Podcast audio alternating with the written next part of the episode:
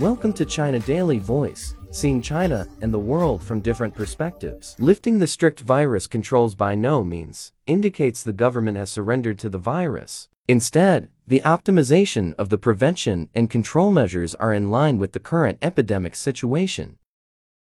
On the one hand, the variants of the novel coronavirus responsible for the current wave of infections are less lethal for most of the population. On the other hand, the economy is in a dire need of a quick reboot and the society of its overdue mobility.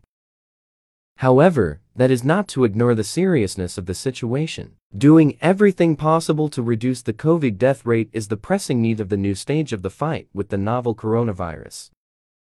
Although most people can recover from being infected with a few days of rest, the virus still poses a grave threat to the life and health of the elderly, especially those with underlying health conditions. Although 75% of the 240 million people aged 60 and above in the country, and 40% of those aged 80 and above, have had three vaccination shots, higher than that of some developed economies, it should not be forgotten that around 25 million people aged 60 and above have not been vaccinated at all, putting them at greater risk of severe illness. The strain that hospitals are under nationwide is evidence of the surging demand for medical care. It is imperative that governments at various levels step into the breach. More inputs are needed to increase the emergency medical care resources in a short time and ensure the supply of anti-fever and anti-inflammatory medicines.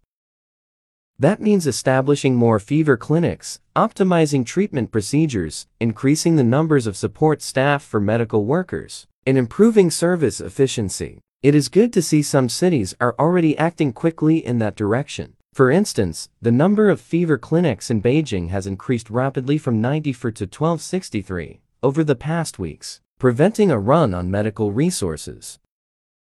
Neighborhood management departments and public health institutions should also open green channels to ensure that all calls are promptly answered and critically ill patients are transported to hospitals for treatment.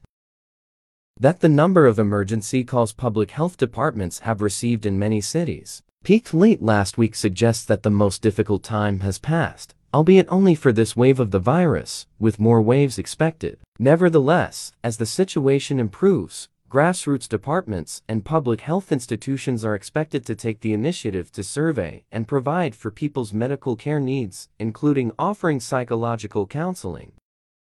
As expected, the continued emphasis on putting lives and health first is selectively ignored by those China bashers who delight in frissons of schadenfreude at the expense of the Chinese people.